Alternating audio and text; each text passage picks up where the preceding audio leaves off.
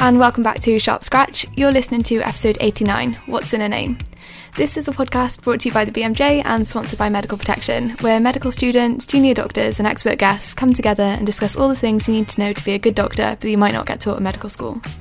I'm Charlotte, and I'm the editorial scholar here at the BMJ, looking after all the content that BMJ student will be producing this year. I've also just finished my fifth year as a medical student at the University of Oxford.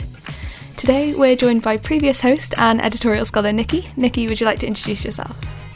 Yeah, thank you, Charlotte. Always lovely to be back. My name is Nikki, and I'm a final year medical student at the University of Manchester. And as Charlotte said, I'm also a past editorial scholar here at the BMJ so nice to have you with us today. I can't believe this is our first time recording together. I know, I was just thinking that. I can't believe that. I've been drowning in finals and uh, UKFPO applications, but I'm back. okay, well, it's really nice to have you here. And I'd also like to welcome our two expert guests today, um, Anna Baverstock and Evelyn Mensah. Um, so, Anna, would you like to introduce yourself? Yeah, I'm chuckling because I'm not sure about an expert. But anyway, hello, my name is Anna Baverstock. I'm a paediatrician down in very watery Somerset. Um, and I also have a role um, in kind of well well-being within the trust, and also really passionate about kindness, civility, and inclusion. So naming is really important to me. Hello, hi. My name is Evelyn Mensah, otherwise known as Evie. Everyone's called me Evie since my school days. Um, I'm a consultant ophthalmic surgeon, and I work in a um, London um, large acute uh, trust in uh, northwest London. I'm very happy to have been invited uh, to this rather interesting podcast. And I also chuckled when you said expert, and I thought, expert at what? Oh my gosh thank you both so much for joining us. Um, and just to say, we got in touch with these speakers through the Women Speakers in Healthcare Network, which is a really great resource. And you can check out their website or their Twitter um, at Women Speakers HC. Yeah, some supervisors say kind of call me Bob, but others insist on being called Dr. Jones. In thinking about this episode, we were reflecting on what types of supervisor fall into each camp and why sometimes using professional titles feels like kind of honouring someone's hard work, but other times it feels like a way of putting you in your place. Um, in today's episode, we're going to be talking about the title Doctor. We'll talk about when and how it should be used and discuss our own experience with this we'll talk about how some people get called doctor far less than others, but also how titles can sometimes create strange power dynamics and unhealthy hierarchies in medicine. Um, so, Anna, Evie, I thought we'd start off by asking you how you usually introduce yourselves to colleagues or patients or students, um, and yeah, whether this differs on who, like, depending on who you're talking to. So I, I'm a paediatrician, so I, obviously my patients are largely children and young people. So it tends to be a version of Anna or Dr. Anna, depending on who I'm meeting. Um, also, in outpatients, I guess I have the advantage that often they know who they're coming to see because there's been a letter, but I always clarify it. How I introduce myself to the parents probably depends, in, again, on how familiar I am with them, whether they've known me before. Um, I tend to say a combination of either Dr. Anna Baverstock or I'm Anna Baverstock, consultant paediatrician, because often they've seen a registrar before it's been really interesting because since I knew I was doing this podcast, I've been really self aware of how I introduce myself. There really isn't one way in a meeting, it always fascinates me. If I'm meeting other professionals within the trust, other professionals regionally or nationally, I sit quietly on the meeting and I watch how everyone does it. I tend, to, the important thing for me is Anna. I'm really happy to be referred to as Anna. Um, and I was reflecting before coming on, I've actually been a doctor longer than I haven't been a doctor. I'm, you know, in my early 50s. And I can remember when I was first a doctor, I grabbed onto that title with both hands and used it as every opportunity. I put it on bank cards. I was really proud of it. I particularly like the fact that I didn't have to say tell anyone whether I was a Miss or a Mrs. Are you a Miss or a Mrs? No, I'm a doctor, and I really liked that aspect to it. Um, so I'm really flexible with how I introduce myself, and probably I have the advantage of age. People, because I'm a bit older, re- recognise me as the doctor and recognise me as as the consultant. So I don't often have to clarify that. When I was younger, it was really different, and perhaps we can come on to that. Yeah, that's really interesting. Um, Evie, does that kind of resonate with you as well? Do you kind of follow a similar similar method when introducing See, yourself? I, I, I think there's a difference. Well, when you're a medical student, you're a medical student. So when I would go and see patients or interact with um, anybody in the wider team, then I'm Evie, you know, or Eve Mensah when I qualified as a doctor, and when you're when you're qualified as a doctor, and you then go onto the wards, you don't necessarily want people to think that you're still a medical student. And then the other caveat, which I've just realised that people may not know, is that I identify as black African British. So I'm visibly I'm a black woman. All right. So in London the majority of our black workforce are nurses. So you see, I've got this sort of like intersectionality, um, which makes things slightly different for me. Now, if I'm introducing myself to patients, I say, hello, my name is Evelyn Mensah, and I am one of the consultants. I never use my title, and I'll tell you the reason why. Because I'm now not a doctor. When I qualified and got my uh, certificate of completion of training, I became Miss. And I'm married. So when my patients, if they knew I was a surgeon and they knew, they would actually say, Oh, Mrs. Mensah, but I'm not Mrs. Mensah. I'm Miss Mensah. So um, there are caveats to um, what, how I introduce myself and the situations in, in which I introduce myself. Yeah, definitely. I feel like so much of this is going to be based on the context of like how we're discussing this and you know what environment we're in. Um, and Nikki, sort of how do you usually introduce yourself as a medical student on placement, but also how do you address the doctors? Do you have like a a go-to? Yeah, it's, it's, interesting. Well, I think the classic introduction for every medical student is, "Hi, I'm Nikki. I'm a fifth year medical student," at, and it everyone knows their spiel right from OSCEs and things. But one thing I was just reflecting on is that as um, I was listening to Anna and Evie speak, is that we often patients don't know what medical student means. Often um, I've had lots of patients who I've introduced them, myself as a medical student, and then they ask, um, "So does that mean that I'm going to become a nurse or a pharmacist?" And you often do have to go back and clarify. And I, I actually had a really good consultant who, after I'd taken a history from one of their patients, um, and then the um, patient referred to me as as his nurse. The consultant corrected the patient and said, "Oh, Nikki's a medical student, which means she's training to be a doctor." And then subsequently, every other patient that he introduced me to, he said, "Nikki's a medical student, which means she's studying to be a doctor." Um, and then um, I think the other question that you asked me, Charlotte, then was about how I address um, doctors and seniors. And again, this is something that you and I have reflected on before because, interestingly, at the BMJ, we have a whole thing about names and titles. And you'll notice that when Charlotte introduced our expert guests today, she used their full names and their titles and then since we've been referring to them but as Anna and Evie. And I don't know about you, Charlotte, but for me that took so much getting used to because I, prior to that, had always called people by their full titles because it just felt, it almost felt uh, rude not to. Um, because of that hierarchy, I guess. Um, so it's now going back into clinical practice. I always think three or four times before using someone's title or not using someone's title.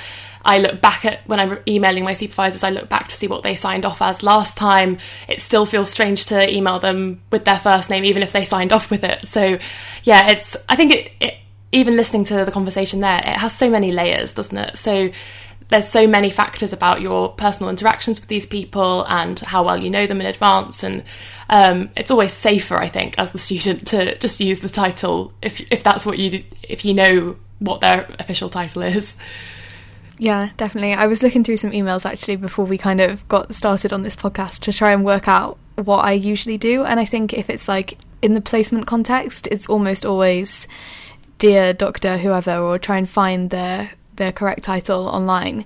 Um, but I was also like looking through conversations with friends in group chats of what's so and so's title. I don't know how to refer to them in this email or on this placement, and I think it can be it can be quite confusing. Um, and yeah, it can be almost a little bit stressful not knowing how to approach that and whether it's you're going to do the right or the wrong thing. Um, so yeah, it is. It's super interesting.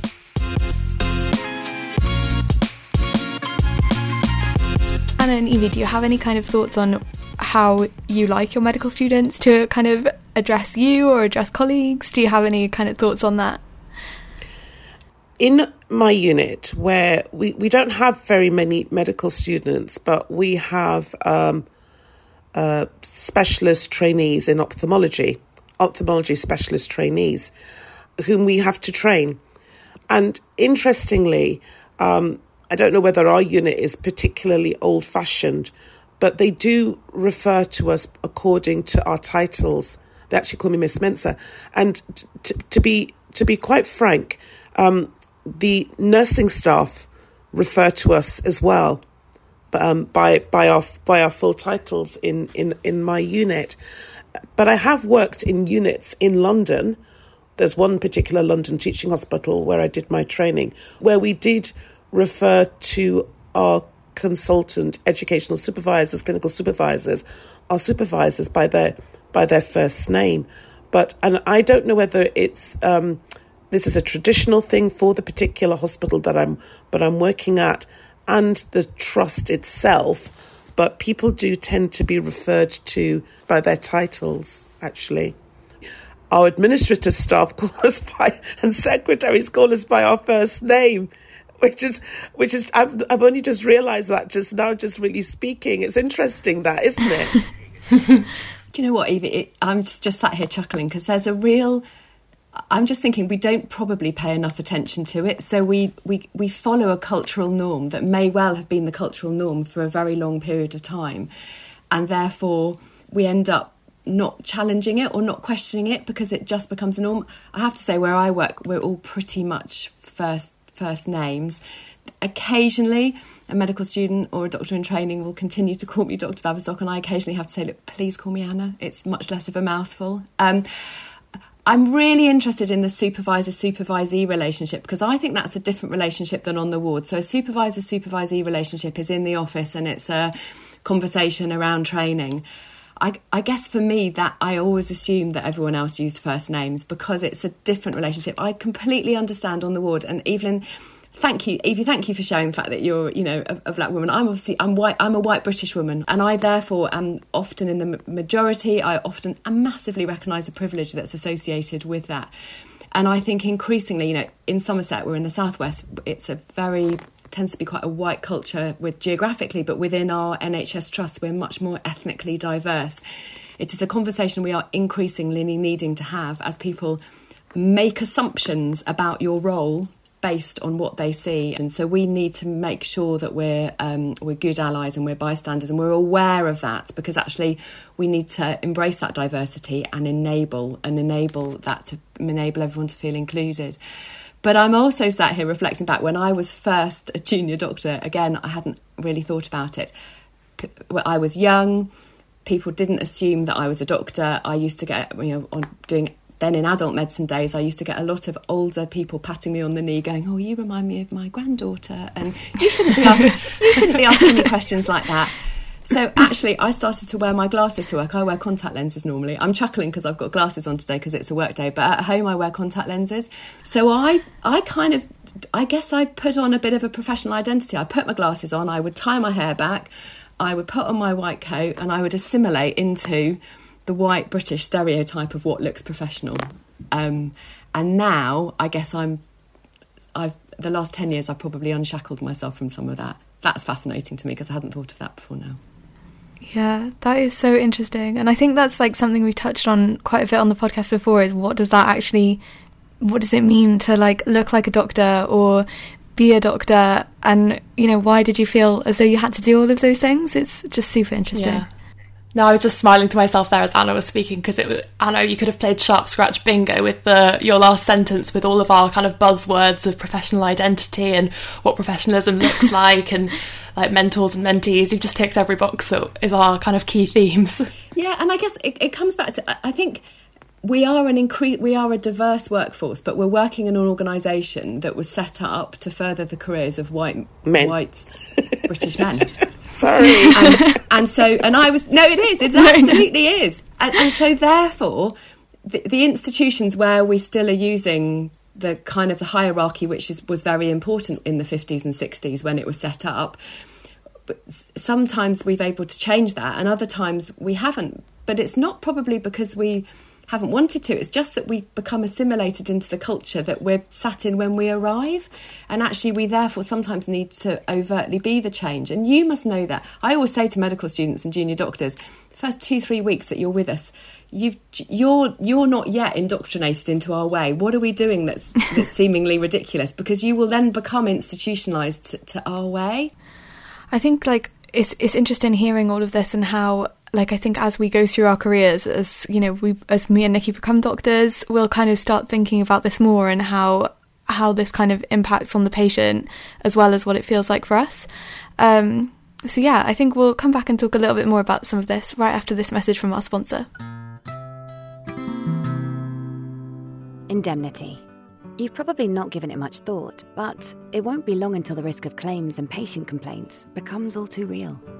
Whatever lies ahead, you need experts in your corner who offer indemnity and a whole lot more. That's why it pays to be with Medical Protection. There's our free membership during your medical school years, our wealth of training resources to help you become the best doctor you can be, and our international experience that protects you during your elective no matter how far from home you end up.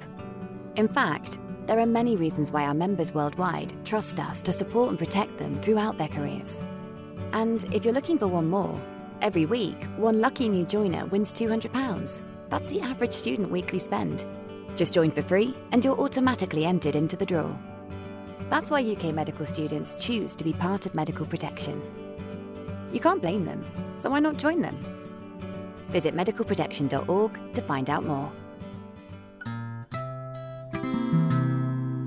Okay, back to the show. Um, so I thought it would be good now for us to kind of jump into talking about when it feels kind of good or right for people to use doctor as their title. And we kind of mentioned some examples already of, you know, making it really clear to patients um, who we are and what our role is within the team. So, so I think, as as Evie says, I think when when we really need to clarify who we are in that role. So when there isn't, so for example, if there's a big multi-agency or multidisciplinary meeting that I sometimes go to. Um, for everyone to know that I'm, you know, the, con- the consultant paediatrician, the doctor, I think is sometimes important. Um, and, and as you know, as Evie says, if you're going to be operating on someone's eye, if I'm going to be doing something, you know, paediatric equivalent, I can't think of it in in my head. It's important that they realise it's with me. It, I don't get that lack of us. I don't. Those assumptions aren't made about me now, but they were certainly made about me when I was younger. So I can remember doing a ward round as a paediatric registrar in scrubs and I had a male medical student and a male SHO, and I'm not very tall.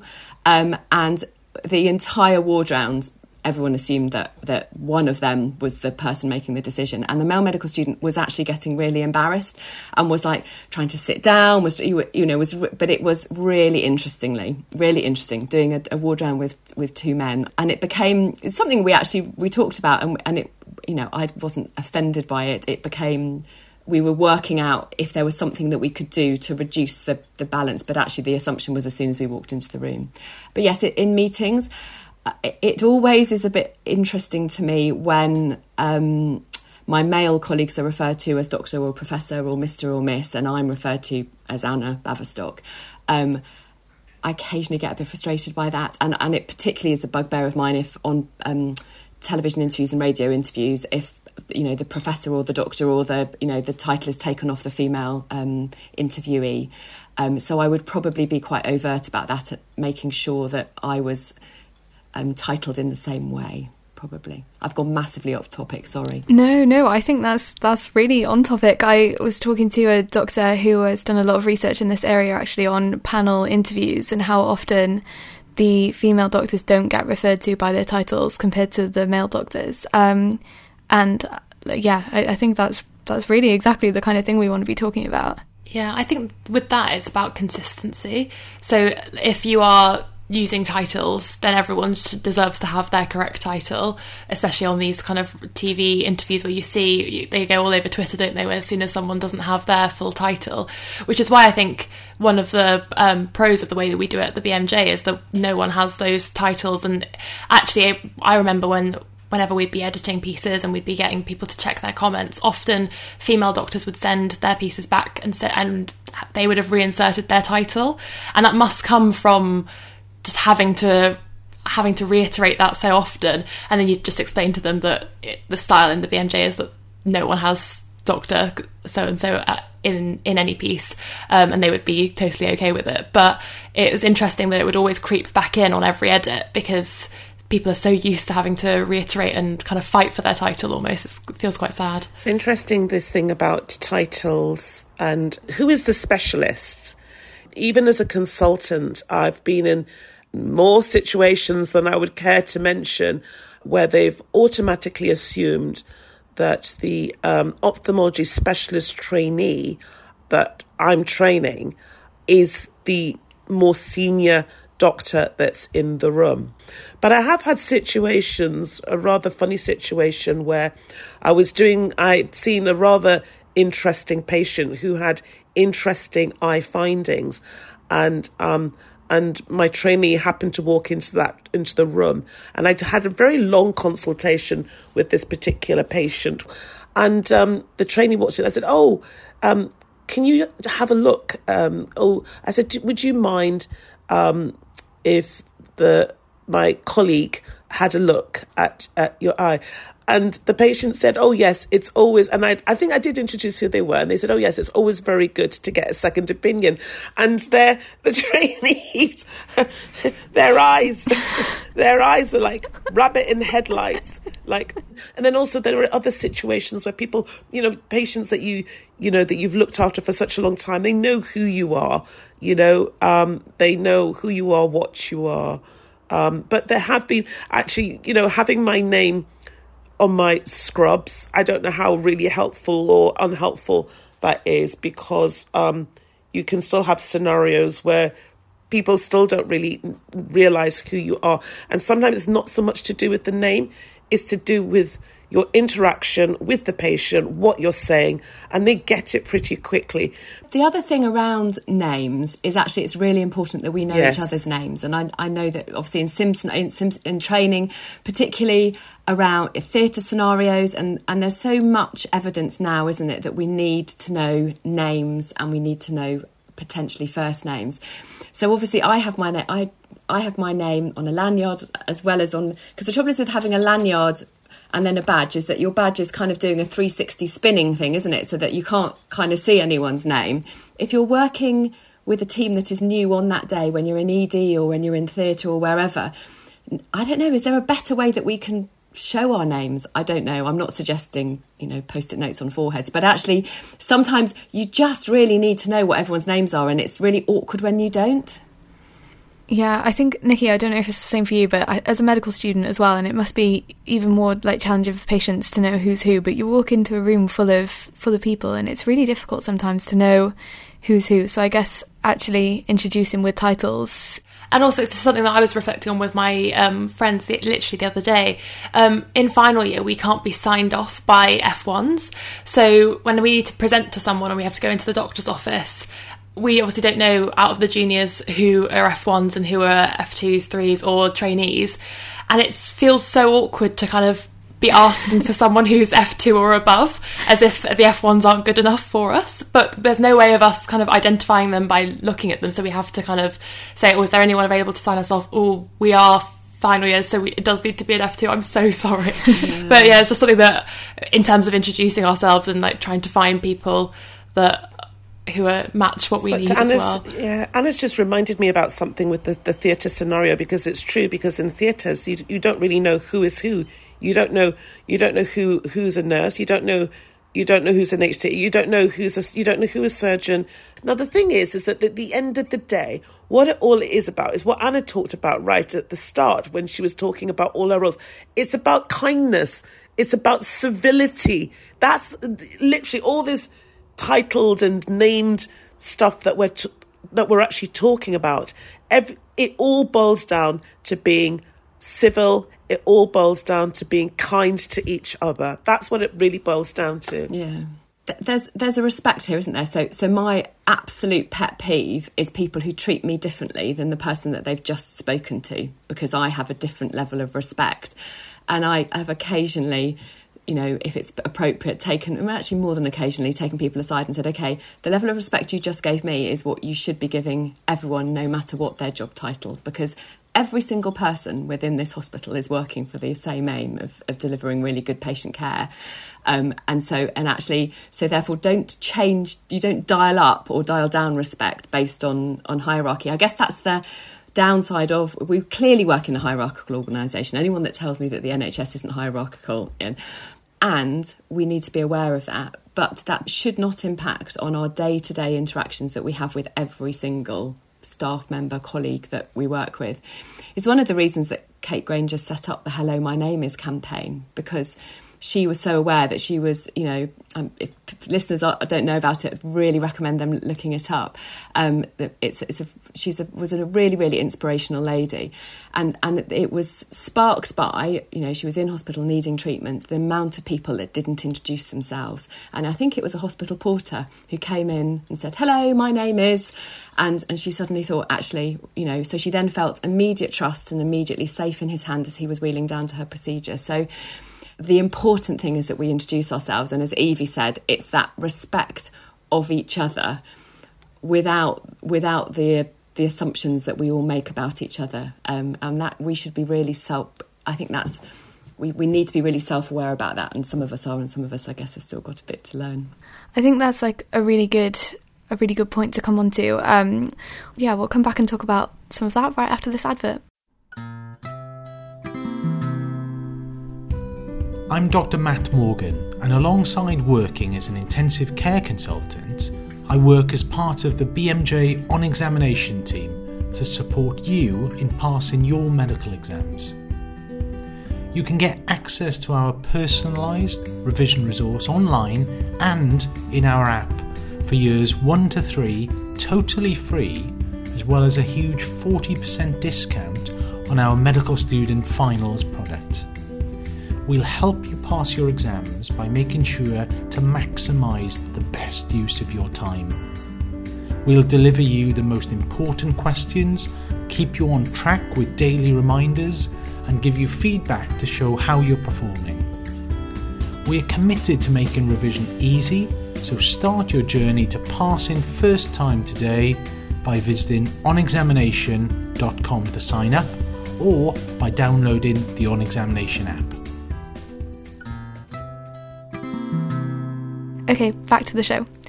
I think it'd be interesting for us to kind of talk about moments where using doctor doesn't feel like the right thing to do and how actually maybe people not using their titles might help us to dismantle some of the hierarchical structures in the NHS. I guess the moments where you need to connect as two humans without your job titles it feels right. I think there's also an element. So I was chatting to my husband. So my husband's a GP, and I was chatting to him about this because he was asking me about what I was doing, and he's really interesting. And as I'm sure, like many GPs, would tailor his introduction depending on the age of the patient. Evie, I'm sure you probably do the same. You know, he would use Mr. or Mrs. Jones for an older person, and then there's the sort of middle middle group that you're not sure about, and then the younger person he would use f- first names, um, and he then would have patients who would say, "Oh, please call me by my first name," and he would have to make a real note of that. On so you know, there's a there is an age code, and I was actually sat here reflecting. I don't know if it was the same for you, you're going. So I grew up grew up um, in um, so in London and then in Surrey, and quite a lot of my mum's friends I would call Mister or Mrs. at at that stage. I wouldn't dream of it now, and none of my children's friends would call me Mrs. or Dr. Baverstock. So there is a there is a generational change that has very much happened just in the you know 50 years that I've been on the on on the planet. But back to your question, I think when you're connecting as two humans, it feels right to get the names right. It's very difficult because I just think that it just depends on the situation. Um, it, it, really does. I mean, I, I don't actually, I, I, with patients, I, I actually do not use my title. I don't use my title. And I noticed it I, as we were coming to this podcast today.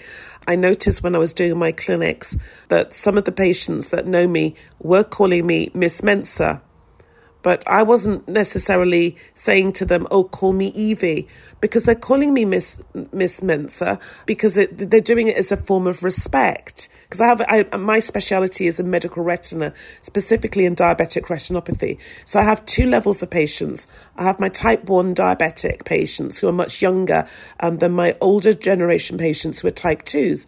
And um, my older generation, I mean, my diabetic clinic is is filled with a third um, white patients, a third black, and a third South Asian, you know, and everything else in between. So um, some patients will call me doctor if they're older because they're from that old school sort of like generation, whereas my young um, ones will maybe just call me Evie. It doesn't offend me in any way uh, whatsoever because they know who the professional is that's actually you know going going to see them. When it comes to patients, I definitely will use their titles. You see, I come from an environment of being brought up in the northeast of England by Ghanaian parents. And, and in Ghana, in West Africa, it's very much a respect thing between uh, your elders and between your, um, you know, the younger generation. So we always used to have to refer to, um, they weren't our aunts and our uncles, but if they were um, if they were Ghanaians or they're black, we would have to say auntie and uncle. And if it, if they were white, we would call them Mister and Mrs. So so I have this sort of like ingrained in my psyche. So if I see anybody that's older, but you cannot call, you they'd say what was the saying that they would used to say that they're, they're not your age mate. They're not your age mate. So how dare you call them by their by their first their first name? But you know, but I've had situations where patients that I'm operating and I'm saying, oh, Mr. This and Mrs. That. And there was, and they'll say, oh, doctor, could you mind calling me by my first name? I'm like, of course I can, you know? So it just depends. It's, it, it's changeable. It, there's no right and wrong way. Can I ask about so I've increasing diversity? We, have, we often have students, junior doctors, patients that have that na- the names that we can't pronounce. I'm really interested in what finding out how, how what people's tactics are around that because I really like to get a name right, and I will spend a bit of time trying to do that. But I'm aware that some of my colleagues find that really uncomfortable because they they don't like. I think ask. you ask. I'd have a go. I do it all the time, and I'll say the name, and I'll say, and when they get, I say, I'll say, "Oh, I'm so sorry. Um, did I did I pronounce that well? Oh, could you could you say it back for me so that I I know next time? I just do that. Oh, can you just did I say that well? Did I not? Oh, I'm really sorry. Can you can you please say it so that I can hear how it sounds? Yeah, I think asking is kind of the key like takeaway here because I was thinking when you were talking about like um addressing your patients as you know Mr. whoever I I think we've maybe moved away from that a bit now, Nikki. I don't know if that's something you find as well. As part of my opening spiel, when I check patients' full name, date of birth, and that my next follow up is, "And what would you like me to call you today?" So that's kind of what I've been taught to do since five years ago when I first started medical school and was first taught to take a history, and it's become part of my kind of day to day life you, as well. I, I find myself yeah, kind of falling what? back Let into me tell you that. something. That I don't know, but that can sometimes come across as slightly passive aggressive, you know. What would you like me to call you today? Because it's almost, especially when you're younger, you know, you then feel that what the person is saying is that, oh, what do you want me to call you? Like, I, I don't know, mentally, like, oh, you, you're trying to work out in your head, are they asking? Are they saying that they want to call me by my first name? Do you do you, do you understand That's what interesting? Actually, no, I've never thought about that. I guess I've never questioned it before. That's interesting. I wonder, Evie, as well, as if it's different because Nikki and Charlotte are obviously a bit younger. I don't know. Is there a generational? Eh, I don't know. I. But the weird thing about getting older is you don't realise you're getting older until it creaks when you stand up and you look in the mirror and you're not what you imagine. So you kind of, you obviously, but I'm really aware that when I was you know, when I was you know, I can still very, very much remember being a medical student and a, and a, junior doctor, and there are some things that clearly have changed, and I haven't, I haven't deliberately changed it, but it has evolved. But but Evie and I both clearly grew up in a different generation, so therefore we well, I guess we're kind of in the middle of that now, aren't we? So we're looking after you know people of our parents' generation and people of our children's behavior, generation and and and and beyond. Um, uh, there's probably no one size fits all. It probably is what feels right to us. So I, I'm just sat here thinking that I usually introduce myself to the child, get the parents' names, and then do you know what? I almost do it the other way around. I wonder if I use their first names quite a lot because the many of the parents of the children that I look after are younger. Um, am I making judgments based on what I see in front of me? To, I don't think I. I very rarely use parents' titles. Sometimes use grandparents' titles. Um, so actually, I'm making some real assumptions there that I hadn't really thought about. That's really interesting to me. Yeah, I think I do the same, which I think is is probably even worse for me to be doing that as as um, as a medical student. And how do you know what their first name is? How do you know what they what name they use? Because I obviously ask them because I don't have it written down. But you kind of if you're just using the name that's given to you, it's sometimes completely what not what they're called, isn't it?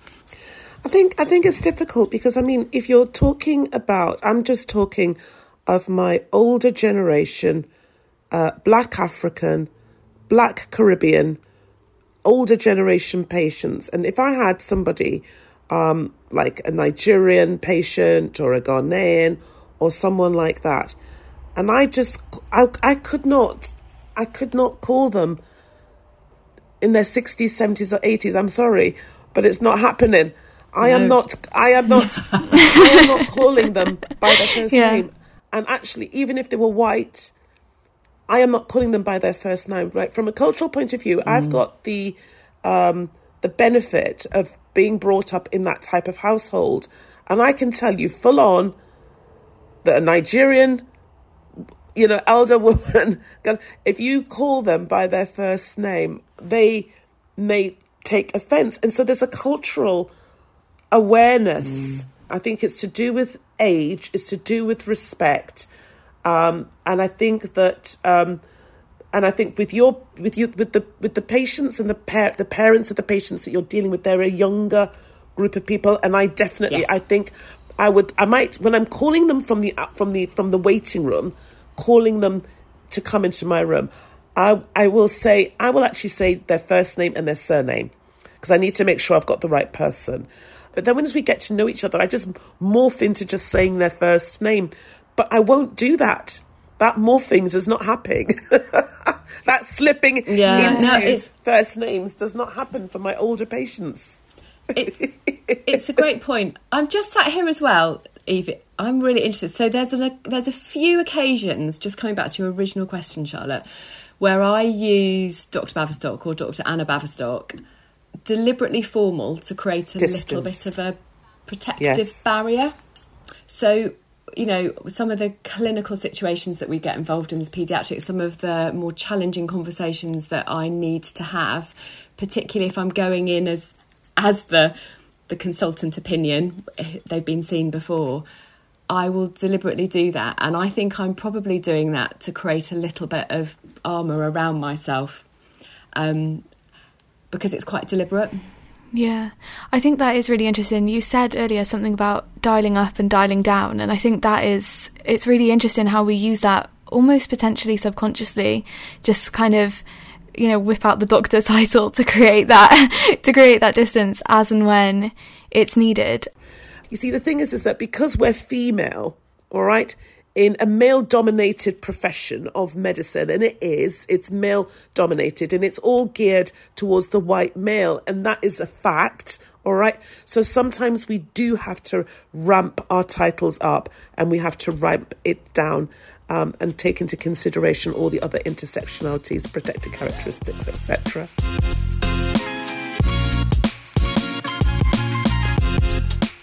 Evie, I've got a question for you actually.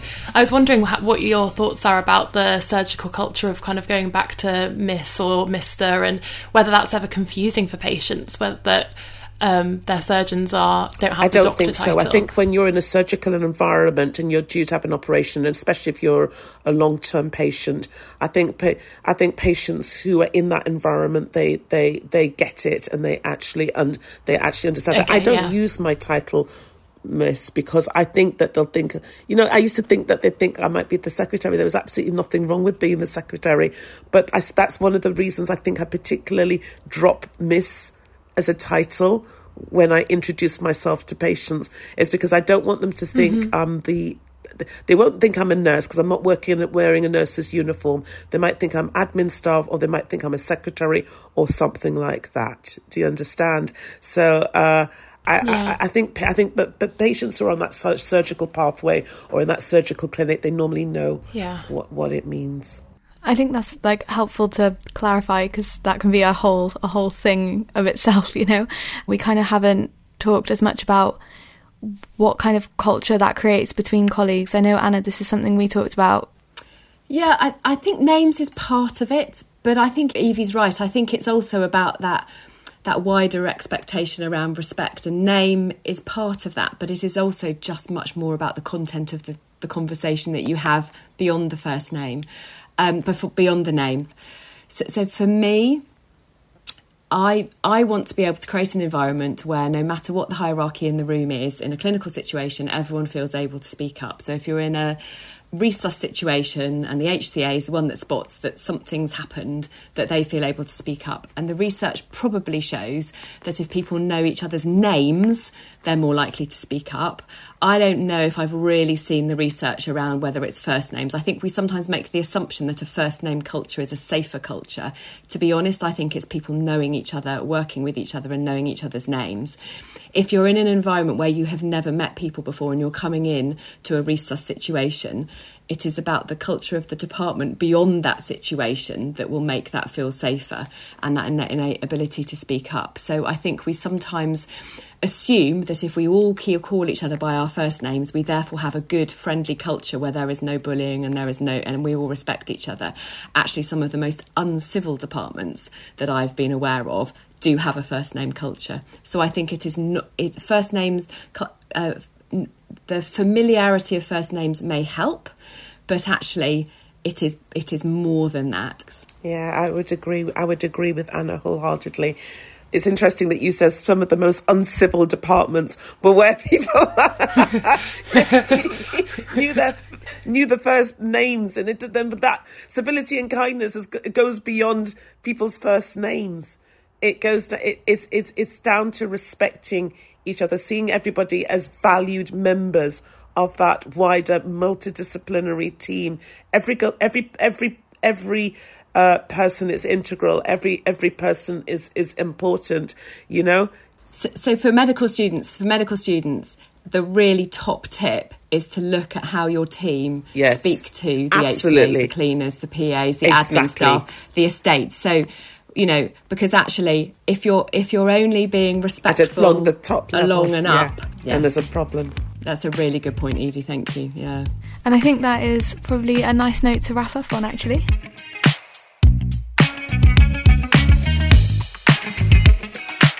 So, yeah, that's all we have time for today. Thanks so much to our panelist, Nikki, for joining us, and to everyone at home for listening to this episode of Sharp Scratch, and of course, our brilliant expert guests.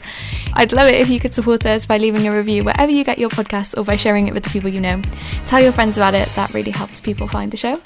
Next time, we're going to be discussing whether it's ever appropriate to share your own stories of health and illness with a patient.